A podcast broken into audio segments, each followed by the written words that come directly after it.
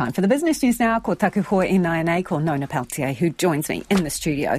Okay, this uh, company called Good Spirits Hospitality is asking shareholders to approve the sale of all its assets. I'm assuming they're booze. Nona, is that what they do? Uh, it's, uh, no? Basically, it's bars, restaurants, about seven of Okay. them. Now, this is a company that used to be called Veritas Investments some time ago when it was like the Mad Butcher listed back in 2013.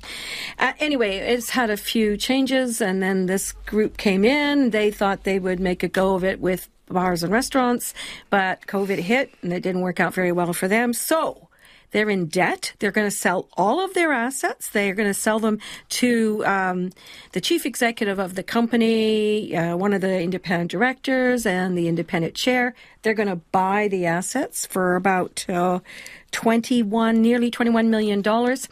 The proceeds of which are going to be used to pay off another shareholder who also holds a lot of debt in the company.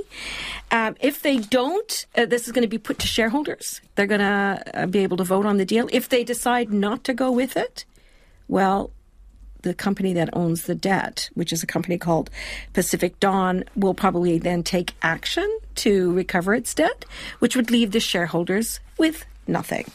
So if the shareholders don't want to accept a dividend of, you know, something like, well, less than one, like 1.04 cents a share, then well, they're going to get nothing. So we'll see what happens. That's going to be at an uh, annual meeting and um, special meeting later this month. And if the deal goes through, the company will delist, delist from the NZX, and that will be the end of it. We will hear no more from them. Okay, more investors are choosing sustainable funds. Now, that is despite ongoing concerns about greenwashing. What are the numbers? Okay, so this is a company, um, well, it's an organization called Responsible Investment Association Australasia.